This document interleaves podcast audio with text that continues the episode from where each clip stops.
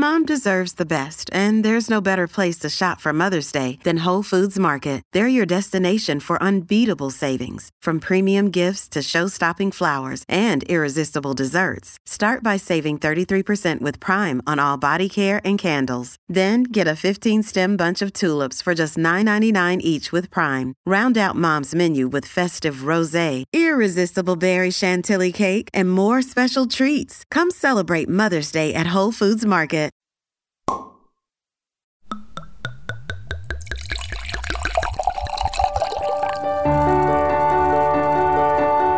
Hello and welcome to Drinking Well, a podcast by Berry Brothers and Rudd with me, Hannah Crosby. For the first 6 episodes of this podcast, we'll be delving into the world's most important fine wine regions. We'll be talking to our buyers and account managers as they share their insights and tips to help you enjoy and build your fine wine collection in 2022. For this week's episode, I'll be sitting down with buyer Catriona Felstead and private client manager Gary Owen to explore the delicious wines of the Rhône, a region known for its rich and enticing blends. So grab a glass of something good as we delve into what Rhône wines we should be uncorking in 2022. Well, Kat, Gary, thank you so much for joining me in this conversation as we discuss how we can best enjoy and build our collections of Rhône wine in 2022. Kat, let's start by introducing you to our listeners. Can you tell us a bit about your story, how you came to work in wine and how you came to be buyer at Berry Brothers and Rudd? Yeah, sure. So I started out actually in my career not in the wine industry. I did languages at university and thought that I just wanted to work with languages. But after 4 years in a Spanish petrochemical company, I realised that actually I wanted to be working with something I could really love. And so I moved into the wine trade and then moved to Berry Brothers in 2007. Initially moved into our marketing team there and then became a buyer at Berry Brothers in 2013, where I am still today. So I got my Master of Wine in 2012, which also helped, but wasn't the key reason for me getting the buying job. But I'm very lucky to be working with lots of different regions now for Berry Brothers and Rudd, and one of those regions for me is the Rhône, which is a really exciting place. Brilliant. What is it about the Rhône region that drew you to it? So I've been buying the wines of the Rhône since October 2020 for Berry Brothers. And I think for me, the most fascinating thing about the Rhône is that, first of all, in my mind, I can't really call it the Rhône in one word. It's 2 regions. It's the Northern Rhône and the Southern Rhône. And they're both very, very different. And they're both hugely fascinating places. The Northern Rhône particularly has a real parallel to Burgundy about it.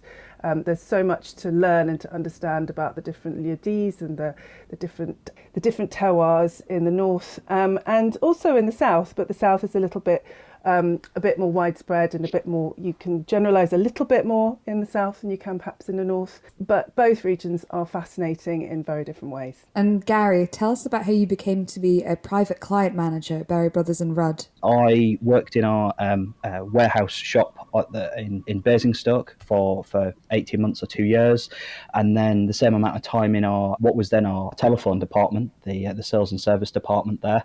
And then I've spent the last 10 years in the fine wine team, looking after private clients, and then about 6 months ago joined the management team of the private client division. So it's great. Gary, do you remember the first bottle of great Rhône wine that you drank? I can definitely remember buying and drinking the first serious bottle of Rhône wine or fine wine from the Rhône, and it was from a very small wine and spirits a whiskey shop really in the Lake District.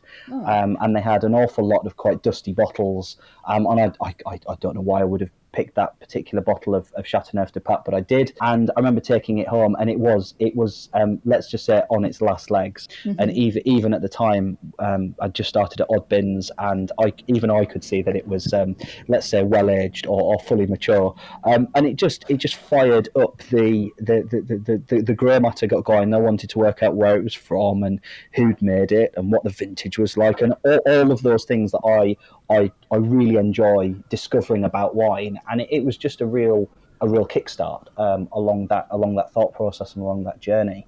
One bottle that really does stand out for me was on my first visit to the Rhône Valley with Berries.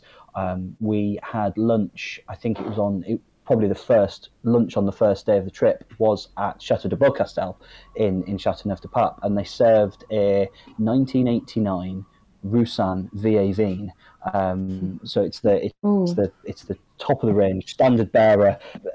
You know, it's one of the great wines. It's one of the great wines in their portfolio, and it's one of the greatest vintages for that wine in particular. And they served it with this absolutely beautiful lobster tail dish, and it was really one of those sort of wine moments where you sort of think, actually, you know, it's really quite good fun. This this wine merchant lark is really good fun. It has its perks,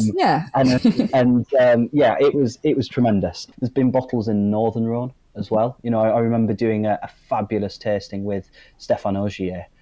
He just opened the new winery on the edge of the town, and he did a barrel tasting for us where I think he took us through every single Lieux-dits that he owned in the Côte-Rôtie appellation, and it was very cold. It was the middle of February, but it was, you know, some people's fingers were almost too cold to write. It was that cold in the cellar, but you know, that stands out as a way of explaining and expressing terroir, and really understanding the raw materials that he had to work with and the quality that he had to offer. That probably stands out as one of the best tastings I've done actually in situ. Wow, amazing, magic. So let's loop back around to this idea of Rhône not being one region, but two regions tied together. Kat, when we talk about the northern and southern regions, can you give us a bit of an overview about what the main differences are between them? Okay, so, I mean, principally, apart from, obviously, the north is further north. That's a bit obvious to say, but it is. So that does have an impact on the climate. But the northern Rhône is very much, it's kind of more like sort of a strip, if you like, that runs down the Rhône River with quite sort of definite and defined hillside slopes on one side of it. And the main kind of very simple difference between the north and the south, which is kind of more wide open and generally quite flat with sort of some undulation but generally quite flat. The main sort of simple difference is when you look at the types of wines that are made. So in the north, if you're looking at a red wine, it will be made from Syrah as the only red grape that is used in the north. You might find that there's a little bit of white grapes in there as well, particularly if you're buying a wine from Côte-Rôtie, where they add a little bit of Viognier sometimes to the blend. Whereas in the south, if you're looking at reds, you are generally looking at a much broader blend of grape varieties, such as, you know, Syrah, yes, but you've also got Grenache, Mourvedre, etc. You know, they go as far as multiple grape varieties in Châteauneuf-du-Pape, for example. So those are the main differences between the north and the south on the red wines as regards what the grape variety is. I'll come to the whites in a minute, but also stylistically with the way that the wines taste, there's a very big difference between the north and the south. For me, a classic Northern Rhône red wine, you get a really lifted granitic note and almost sort of a rainwater character to those wines. They're so full of energy and uplifting and absolutely beautiful to taste, but they tend to have sort of more firm tannins, and they're wines you might need to put down for some time. In the south, you get a much broader style, generally very rewarding, generous wines, often with a sort of herbal element to them, but they are quite different to that sort of more fine granitic lifted style you get in the north. And then on the white wines as well, in the north you get Marsan, Roussan and Viognier are the white grapes that are grown up there. And in the south you get, again, multiple different types of grape varieties. And again, you get a different style from sort of a white Hermitage, which can be quite broad and with quite a lot of weight, from a Marsan dominant blend with Roussan, to some finer, more kind of fresher and whites as well in the north. And in the south, you tend to get quite a range of kind of styles depending on where they're grown, but often quite fresh styles, but with more sort of richer fruit in there, so you can move into sort of peachier characteristics, for example, in the south. So it's a very complicated thing to try and define, but those would be my main sort of general differences between them. Brilliant. And within those vast regions, as you say, what are the appellations that collectors particularly should know about? Well, in the north, everybody loves Côte-Rôtie, partly because it's one of the ones that one of the appellations where there is less wine available, so it's quite difficult to access Côte-Rôtie on a regular basis from really good vintages. Then you've also got Hermitage as well. Again, Hermitage wines are only made on the hill of Hermitage, so it's a very, very defined area. There's not too much Hermitage available. And a little bit further in the southern end of the north, you also have Cornas, which is, growing and growing, I think, in interest from collectors these days.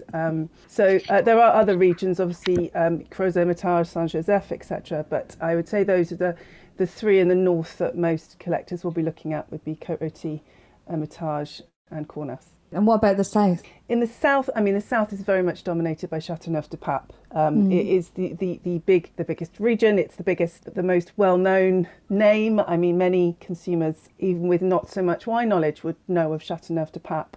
It's almost like a brand in its own right. But the very finest Châteauneuf-du-Pape are also made in very restricted quantities, and they can be absolutely beautiful, beautiful, beautiful wines. So that's generally where most collectors would look at. But if you're looking at sort of the next level down, I think you're probably looking at one of the other villages, like Gigondas would be the next one along, if you like, that people might look at if they can't access the Châteauneuf-du-Pape they particularly want. Also Vaqueras or Vinsorbe. There's lots of named villages down in the Southern Rhône that can also provide really, really good value for money and really beautiful, kind of generous wines. And Gary, we've talked about your love for Châteauneuf-du-Pape, but are there any other appellations you're particularly passionate about? Yeah, I think in the north, although Côte-Rôtie, as Kat says, it sort of takes the crown. Cornas and Saint-Joseph, I think the quality of the wine that's coming out of Cornas, be it from the established names like Alamond or Clap, or the newer guys, the slightly less well-known, Alain Vosges or Vincent Paris. I think Cornas is just such an interesting appellation. And Saint-Joseph, it's you just can't forget Saint-Joseph, because it's such a long and sparsely populated appellation that if you do a little bit of it's one of those areas where even the smallest amount of research will repay dividends. Be that getting out one of the great traditional wine books, the World Atlas of Wine or something like that, or going online and looking up some of the leading critics' notes. A little bit of time spent in researching Saint-Joseph will really give consumers just a most fabulous insight, and the wines are very, very affordable as well. You don't need to be spending a lot of money in Saint-Joseph or even Cornas for that matter to really get your teeth into something that, one, not a lot of other people will know about, and also something that, although it'll drink early, because the vintages that we're having recently are encouraging that sort of style, but they'll also probably, in all likelihood, have the capacity to age really well too. Down in the south, I'm a big fan of the villages that Kat's mentioned too, but I'd also probably draw attention to places like villages like Lirac or Keren, because they're wines which, if they're village wines, you can drink them up a year or two old. They're not going to cost you a lot of money. But if you find a really fabulous producer like Marcoux make the brilliant Chateauneuf grower, but make a lovely Lirac, you can age that for 5, 6, or even 8 years in a good vintage. It's a region which is we're quite often, when we offer out the great wines of Bordeaux or Burgundy, people will quite often say that, oh, there's no more secrets in Pauillac, or there's nothing more to be discovered in Saint-Julien or Vaughan-Romanois or whatever. The converse is absolutely true in the northern and the southern Rhône. If you've got a nose for it and you've got a bit of time, you really can discover some brilliant stuff. How are producers and critics alike feeling about the upcoming vintage? So what I loved particularly about the wines in the north, tasting in the cellars with all the producers, was that there's this real feeling of succulence about the 2020 wines. And when you're tasting Syrah from the Northern Rhône, that young and a sort of en-primeur style, it can often be quite hard. You've got quite tough tannins there. It's quite difficult to taste young. there was no wine that I tasted in the north in November that didn't taste just gorgeous. So it's hugely exciting, I think, to have that level of ripeness, but with a succulence to it. There are also, as I said, some brilliant wines made in 2020 in the south. In the Rhône Valley, what impact has climate change had on the region over the years? They've had a succession of really warm vintages. Since 2015, they have had a succession of not just warm, but really good vintages, to be honest. I mean, the variability that you might have found in the Rhône prior to 2015 hasn't been there so much in the last, 5, 6, 7 years. So there's that side of it, which is obviously quite interesting because that feels good.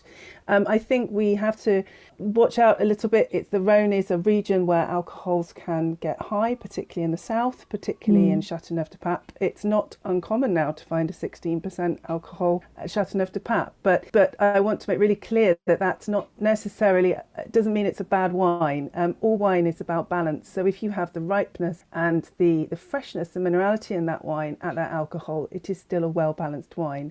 It's not a bad thing. It's what you need to do to make good wine in that vintage. But I think where we will see an interesting twist will be actually in the next release. So we're about to release 2020, but in 2021, it was a much, much cooler vintage. It was a really difficult one for most growers, and the alcohols are way down compared to normal, which again will still be absolutely fine if the wines are made correctly and are balanced when they finally get into the bottle.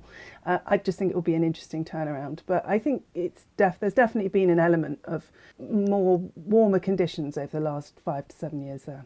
Also, Kat, do you not think that there's a big difference between a very hot vintage like 2003 or 2009, for example, and a warm, succulent vintage like 2016, 2018, 2020, and actually you can have the same wine from different vintages that has in a laboratory analysis will give you the same 15.5, 16% alcohol level, but actually the impression of that alcohol can be completely different. Yeah. And one of those bottles of wine, two people will sit down and drink over dinner and will enjoy it and will be able to stand up at the end of it. And one of those bottles of wine, two people will probably chew through a glass and a half each or 2 glasses each and then decide they need something sort of freshen their palates up. And I think for me, I've seen it in Bordeaux, I've seen it in the Rhône Valley, and we've seen it in Australia as well, where there's been this move and the winemakers have got so much experience now of dealing with these warmer vintages that once the grapes get into the winery, there's so much more. Their hands are so much softer.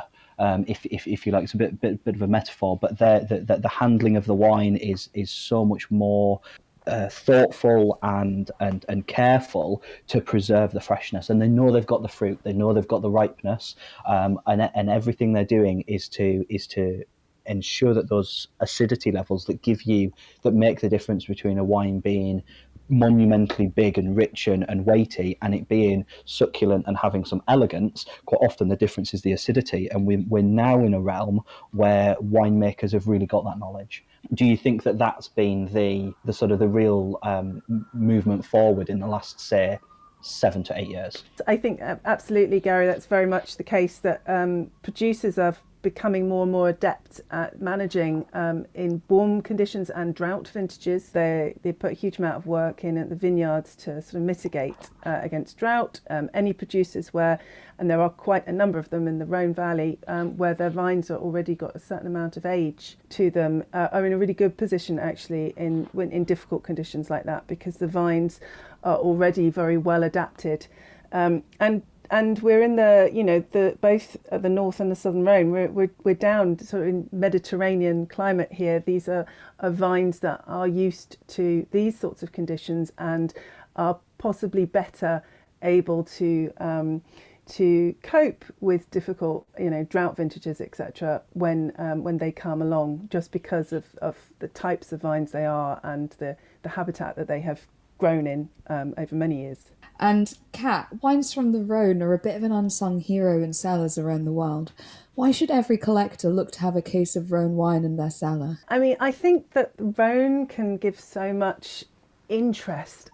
It's quite hard, as we mentioned earlier, to get access to some of the really sought after northern Rhone wines. And in the south, if it's a great vintage, a great Châteauneuf-du-Pape can, you know, be a beautiful addition to the cellar. Both top wines from the north and the south have huge aging potential, and will continue to improve for a really, really long time. So if you're planning to drink these at the end of the day, then it's quite difficult to go wrong, because they will last, and they will improve, and they will be beautiful when you end up drinking them. And Gary, why do you think that everyone should have a case of Rhône in their cellar? Oh, I think it's a question of why wouldn't you, really? I think, you know, for the days when you're not drinking Bordeaux, Burgundy, or maybe something from the Loire, then you should absolutely be, or, you know, you should absolutely be entertaining the Rhône. There is a concept out there, I think, in customers' minds that these are big and rich and weighty, and I think all of that has potentially been true, but I think many years ago, I think the quality developments we've seen in the Rhône have been at least as large as they have anywhere else in France. And I think, yeah, you know, there's definitely a place for the wines of the Rhône in the cellar, and they're perfect. You know, whether it's a really young Châteauneuf-du-Pape with a great piece of ribeye on the barbecue in the summer, or a Châteauneuf or a Carène or a Lirac with a game stew, or just, you know, frankly, you know, a very, very simple Côte du Rhône with a picnic. And on average, to drink some of the best wines in the Rhône Valley is on average much cheaper than it is to do it from lots of other regions. And there's always exceptions. Obviously, I'm not saying the Rhône Valley in the south of the north only has cheap wines. Absolutely not the case. Some of them are preposterously expensive.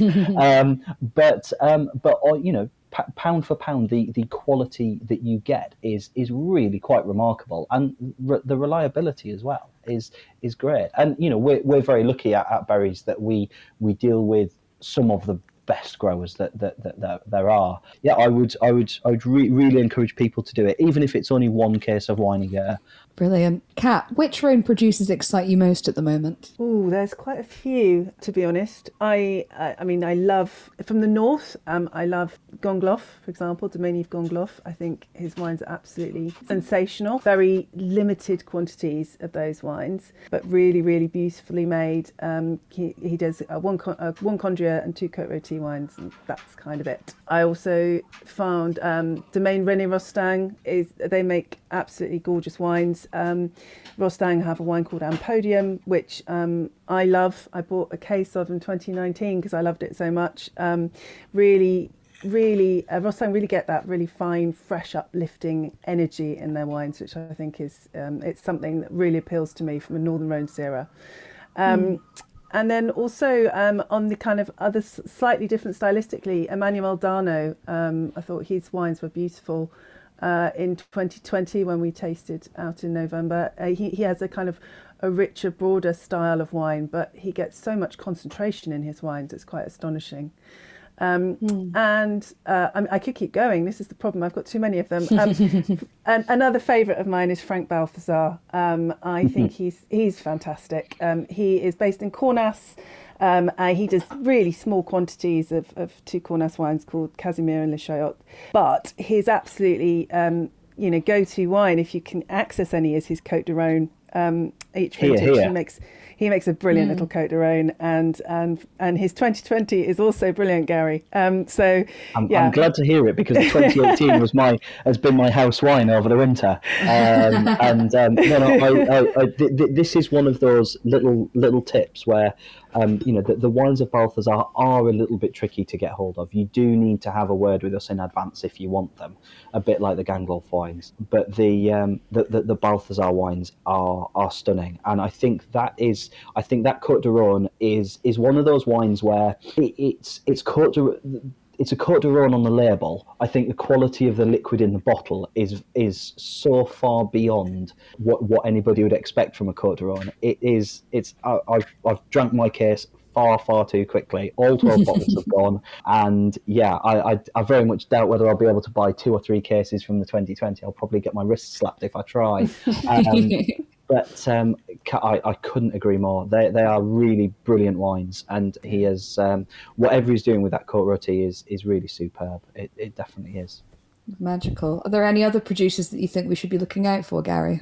Like Kat, I've been watching the developments at Rostang with great interest. We've had the change of the generations there, and I can't wait to taste those wines again. I've been a very big fan of the wines at Domaine Marcoux for probably since I tasted the 2011 in about 2013 or 2014, and they really sort of they really reached out to me, and I so much Chateauneuf is about texture and richness and weight, and actually getting down to terroir and texture and purity of fruit can be quite tricky, particularly with so many of the styles which are popular with the international critics. Get you know, wonderfully high points, and that's where lots of the attention is lavished. And Marcoux have certainly had their fair share of that with their VA Vin cuvée, but their standard, let's call it standard, it's not the best use of the term, unfortunately, but their Chateauneuf cuvée is just delicious, and there are vintages where they don't make the VA Vin and they blend it all back into the Chateauneuf cuvée, and I'd love to see what's going on there. I also think what's happening at Domaine Gonon, you know, they make a little bit more wine there. There's a bit more volume, and their Côtes du Rhône, again, another wine that's been a house tipple of mine. Whether it's the Cuvée Chopin or the VA Vin or the white wine, they make a brilliant white Chateauneuf there as well. It's just every grower is taking the challenge of the warmer vintages differently, and the way they're translating that through their vineyards, taking into account vinage, whether they're biodynamic or organic, is just fascinating to see. I'm also really interested to see what the Perrin family are doing with their Selection Parcellaire. They've got a rather swish set of wines that come generally single vineyard wines that come from the villages surrounding Chateauneuf, and they're made with absolute sort of dedication that makes and that has made the book Château de Beaucastel such a great label around the world. Yeah, it's going to be really interesting to see what the 2020s look like. So I look forward to hearing from Kat, or maybe even getting a late invitation on the trip. Who knows? Nice try, Gary. Oh, I'm busy anyway. Sorry. I also wanted to, absolutely agree with everything Gary just said about the South. Marcoux was also one of my favourite producers. Just tasting the wines, you know, not at the Domaine. They are, you know, there's beautiful purity in those wines. And Château La Nerthe is another producer for me, I think, really worth looking out for. They managed to get a real sort of mineral freshness into those wines, thanks to their wonderful location and their terroir, as well as obviously Clos des Papes, which I mentioned earlier, which is one of the absolute legends of the Southern Rhone. Fabulous. No, naturally, everybody listening will now be wanting to know what vintages from those brilliant producers they should be filling up their cellars with. Kat, what are the vintages that collectors should be looking out for? I genuinely think that 2020 in the north, and for certain producers in the south, will be a real vintage to get hold of, because I think it's going to be a stunning vintage for the region as a whole, just with that succulence that I picked up in November. Just beautiful. There are the thing is with the Rhone, as I said earlier, really, since 2015, there's not exactly been a bad vintage. They've had really consistently good vintages since 2015. They do vary between the north and the south. If you wanted to, in those years, for me, 2016 was a great one in Châteauneuf-du-Pape. There, I just found it again a little bit more freshness, perhaps in 16 for me than in 18 and 19, which were they are broader, riper vintages, exceptionally good vintages. But I like that 16. Feel as well. And then going back to 2010 and 2009, both pretty reliably, you know, great vintages as well, for both the north and the south. There's lots of options of great vintages in both the north and the south. It's a bit warmer where they are down there than than Bordeaux and Burgundy. So you do get a little bit more consistency, perhaps, between vintages than in other regions in France. But those for me would be my top picks in the last sort of 10, 15 years. Brilliant. I'd agree with you entirely there, Kat. And I'd go a little bit further back, and I'd say to anybody's listening and interested, if you see sort of 98s and 99s from the top estates, just grab them, because they are delicious and they're fully mature. I remember having a 90 Beaucastel, actually, in both vintages is very good. So too is Via Telegraph, and Janas made particularly fantastic 99s. But 2005, I think, is in 2005 and 2006 are vintages which have unfortunately been a little bit overlooked. Maybe I think that the Rhône, as both regions, had a bit of a sort of an arrival with the 2007 vintage, where they made wines which were much higher quality than their Bordeaux or Burgundy brethren. So if you see 5s and 6s, they are well worth considering, particularly 06 in Châteauneuf, whereas because the 07s are quite broad and rich, and it was particularly for you mentioned La Nerthe there, they made a great 07. I remember I think at one stage I did have a double magnum of that in the cellar, but that seems to have, that went to a party somewhere along the line. I seem to remember that's gone. Yep, absolutely, that's gone and enjoyed. But it's quite remarkable how consistent the region has been. Yeah. But I always enjoyed 2011s as well. So they're a little bit tannic, but they were great with food. But I think this is the great enjoyment, that it is a very varied region.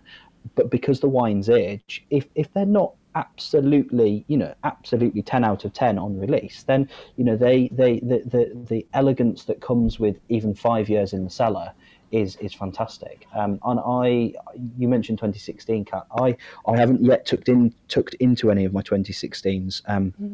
I tried to be a little bit restrained because the reviews were so good, and I enjoyed tasting them on promo so much. I've done that rare thing of being patient, which I'm not quite sure how long I'm going to last at this stage. But I've got some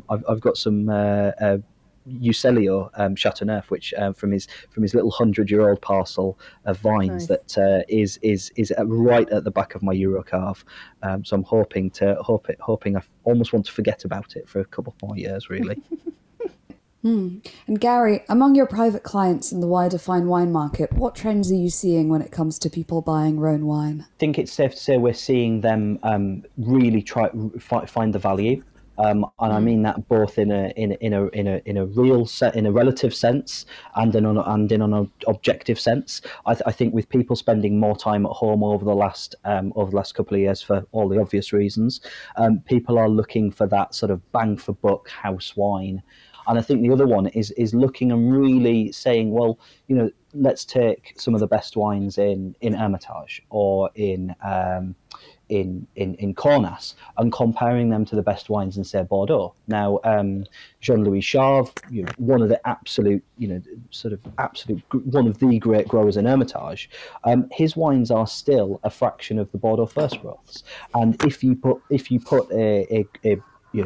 a mature vintage, let's say a 99 or even a 95 or maybe even something a bit younger, next to its sort of Bordeaux peer, be it a first growth or Léoville-Las Cases or Cheval Blanc or something like that, it will be a fist fight, between the wines as to which wine is the best, and put best in inverted commas perhaps, or enjoyed by most people around the table. The wines are the equal of each other. They are some of the best wines in their region. I think people are really spotting that and saying, well, yeah, the brilliant Hermitage is from Paul Jaboulet, for example. They've been on a marvelously consistent run over the past, really since sort of 2015. And those wines are, absolutely top of their game, and people are just sort of looking that little wider. I've seen quite a few clients really stock up on some of the best names, some of the most expensive names, let's say, but also at the same time some of the wines which aren't hundreds or even hundreds or even thousands of pounds a bottle. Some of the wines that are you know, maybe £10 or £20 a bottle, and people can drink on a much more regular basis. And I think that's good for. That's good for the Rhône Valley. I think it's good for fine wine in general, because it's not just our business used to be, even within the 15 years or so that I've been here, our business was so driven by Bordeaux, Burgundy, and then occasionally some Port and Champagne when the vintages were right in those regions. And it's now about the Rhône and Piedmont and Tuscany and Portugal and you know, so many other places making great wine, and people are judging those wines because they're opening a bottle of Léoville-Las Cases or Haute-Brion or Cheval Blanc and a bottle of Vincent Avril's Clos des Papes or Beaucastel alongside it, and the wines measure up, and it's brilliant to see. It's brilliant to see it happening. Brilliant. It's finally having its time in the spotlight. Absolutely. Yeah. And looking ahead to this year about what we should be drinking in 2022, we've mentioned 2016, how brilliant that was. But looking at our own cellars, what vintages should we be looking to withdrawing this year? Good question as to what you want to be drinking up. I think it's really worth just testing vintages as you go. Even if you think that on paper they aren't quite ready yet, then withdraw a case and try a bottle and see how they go. I mean, it's quite, for the Rhône, if you're looking at things to be drinking now, you probably want to look at some of the vintages that perhaps weren't as lauded at the time as being sort of real wines with great longevity. So in the north, you probably don't want to go too much earlier than something like 2012, I'd have thought, at a push. But equally, you can go back to something like a 2006, and that would be really, really useful now.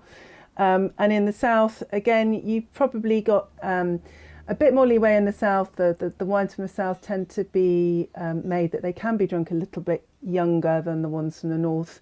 I don't think, there are some 2016s which are lovely now, but as Gary mentioned earlier, you also might want to hold on for those. But that would definitely be an example of getting a case and trying a bottle and seeing how you go with it, because some are already delicious.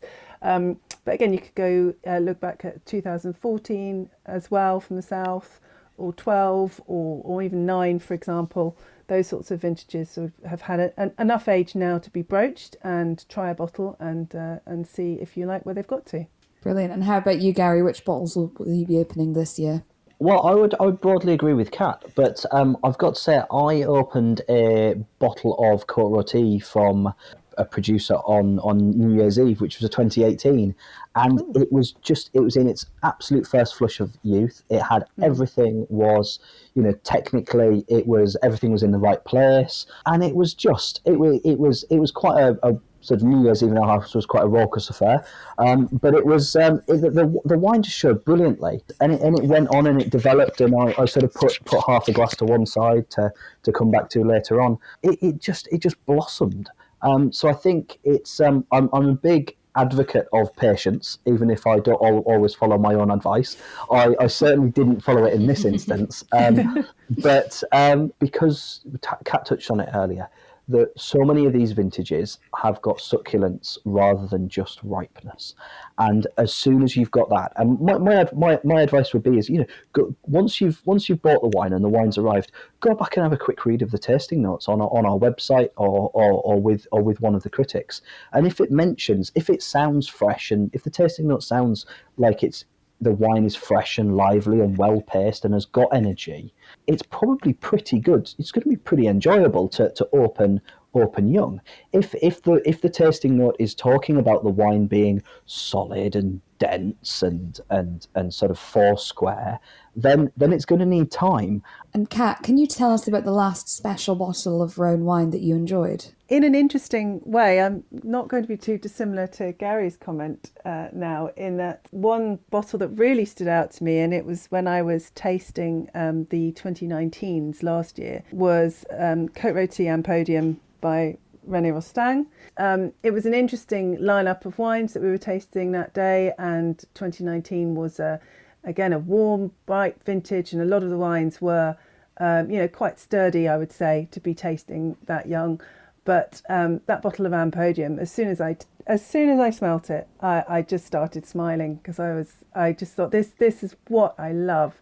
about what Northern Rhone Syrah can be, you just immediately feel invigorated by just nosing the wine, and then as soon as you taste it, you just feel the energy coming through of the wine. It was is utterly refreshing and really beautiful. So it was tasting rather than drinking the bottle, but I absolutely loved that wine that day.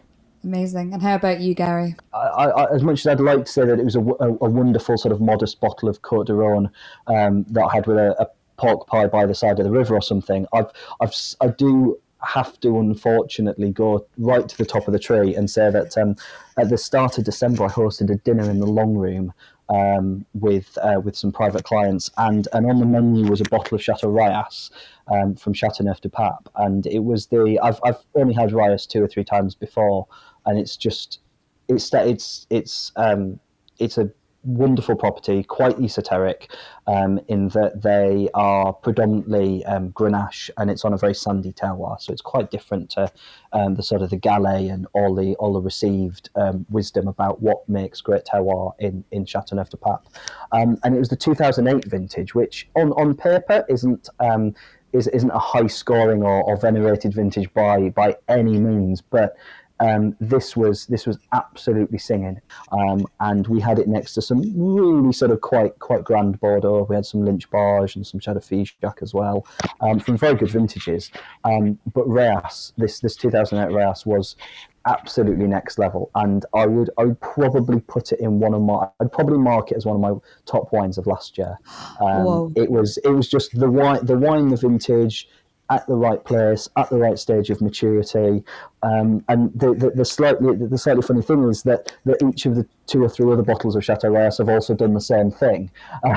So a bottle of 2000, and I think it was 2006 that I had in Bordeaux many years ago, also felt like it was just the right bottle of wine in the right vintage at the right space and time. So I think there might be a pattern there, and I don't think it's me. Let's just say that much. Particularly special. So just to wrap up this brilliant podcast, Kat, if there's one thing we should take away from today's conversation, whether that be a region to dig into, a vintage we should all try, or a producer to watch, what would that be? I mean, for me, it's giving the Rhone your time to delve into it more than perhaps you might have done in the past. I think the Rhône is such a complex region, particularly in the north. It can be quite difficult and sometimes a bit daunting. I mean, when you look at the multiple different lieux-dits in the north particularly, Gary mentioned right at the beginning of the conversation about a barrel tasting he did with Stéphane Ogier. And I did something very similar with Stéphane Ogier in November. It was absolutely eye-opening. And I think to give this region your time to delve into it more, to ask questions of your account manager, for example, to research it yourself or to get top tips is well worth the investment of your time, because there are so many absolute gems to find in this region, and it's just a question of getting a little bit more knowledge, a little bit more research to be able to pick the exact ones that are perfect for you.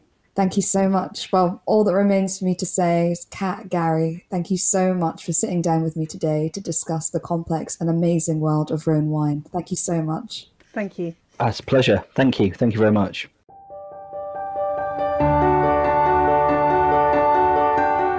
Thank you so much for listening to this episode of Drinking Well, a podcast by Berry Brothers and Rudd. If you'd like to hear more episodes or you're keen to learn more about fine wine from our experts, visit bbr.com/podcast.